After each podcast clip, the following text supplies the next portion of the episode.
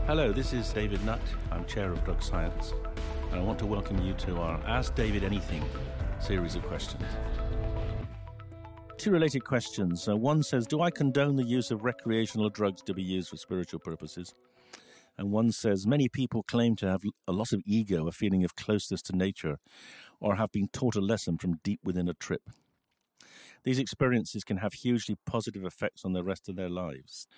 The question is, what, what is the value of those? And I, I actually, I'd certainly think that if people wish to use these drugs for spiritual purposes, it makes perfect sense.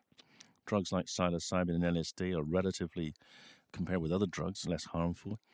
As long as you take them in a, a setting where you've got friends around you, where you're not all tripping at the same time. So if something goes wrong, there's someone who can organize an appropriate level of help and, and care for you.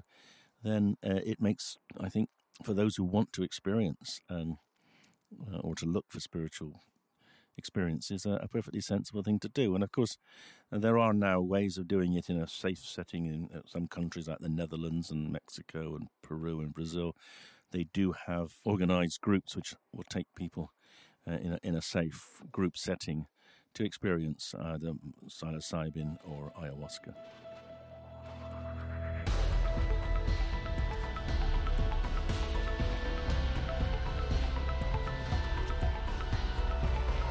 If you like my answer, please leave a review and a rating on your podcast app. For tickets for our live podcast on psychedelics on the evening of the 13th of November in London, go to the drugscience.org.uk website. You'll also find a lot of very useful information there.